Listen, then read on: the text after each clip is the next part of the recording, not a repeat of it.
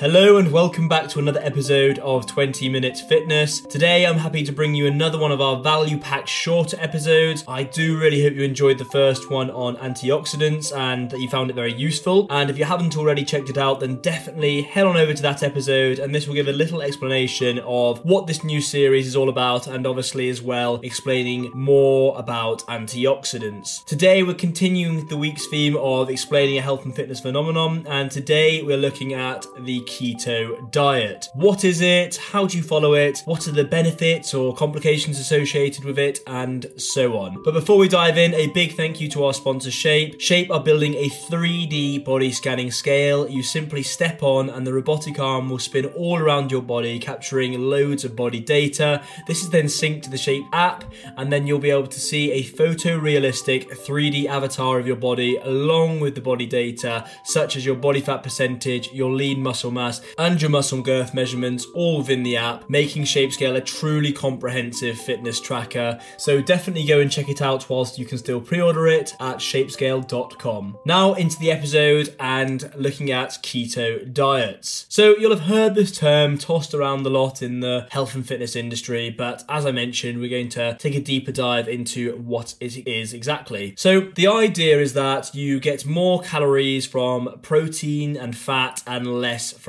carbohydrates. It's often referred to as a high fat, low carb diet, with you taking in up to 75% of all of your calories for the day from fat. That means, you know, you're cutting back on most of the carbs that are easy to digest, so your sugars, your pastries, your white bread, etc. And the goal with the keto diet is to get yourself into ketosis. Now, ketosis is a normal metabolic process, and it's what occurs when the body does not have enough glucose for energy, and so instead it burns fat stores. So the process of ketosis turns fat into ketones in the liver, and ketones are a byproduct of the breakdown of fatty acids. And when you don't have enough insulin in your body to turn sugar or glucose into energy, then you need another fuel source, and so your body uses ketones as an alternate fuel, and it also provides energy for the brain as well. So many people opt to follow the ketogenic diet for the fat burning principles or the success they've had with the, the fat burning side of the ketogenic diet. But it's worth mentioning that practitioners of keto diets, such as the renowned author Tim Ferriss, who often utilizes fasting to get into a state of ketosis, only actually uses the ketogenic diet or getting himself into ketosis himself when he has a medical condition or a problem he can't fix via another means. And instead, he recommends opting for a slow carb diet, which, to summarize a slow carb diet, it's eating from a specific list of allowed foods for six consecutive days, and then you can have one day per week when you eat anything you want, but you're still trying to eat a low amount of carbs on the six days you have limited food to eat from. So, why does he recommend the slow carb diet rather than always trying to get yourself into ketosis? Well, the first reason is that it's very difficult to get yourself into ketosis because there's a lot of hidden sugars in the condiments you use, for example. A lot of vegetables are very starchy and have sugars in, fruits, for example, as well.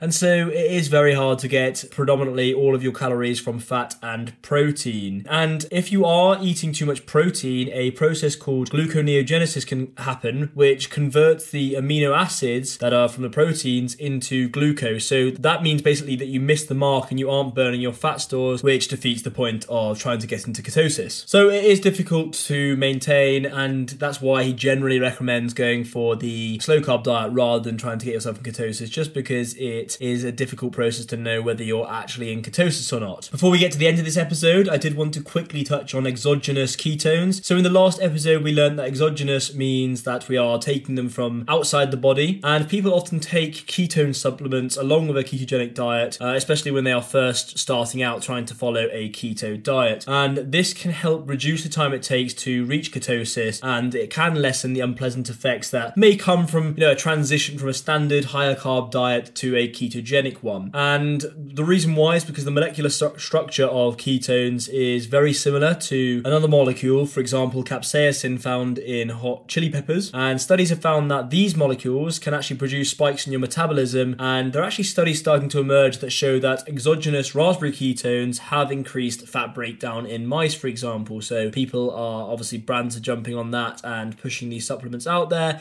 and people are having some success with these products as well. So, to summarize, ketosis is a metabolic state the body enters when burning fat stores instead of carbs, and it's from following a very low carb diet, very high in fat, and it can have a lot of benefits for a lot of people, like increased mental clarity and increased fat burn as well. But it is difficult to get into and know when you're in a state of ketosis. So, do the research on it and work out how best to follow the diet if something you want to try. So, that wraps up today's episode. I really hope you enjoyed a deep dive into the keto diet. Please let us know if you have any questions and whether you are enjoying this new mini series. Thank you very much and see you next time.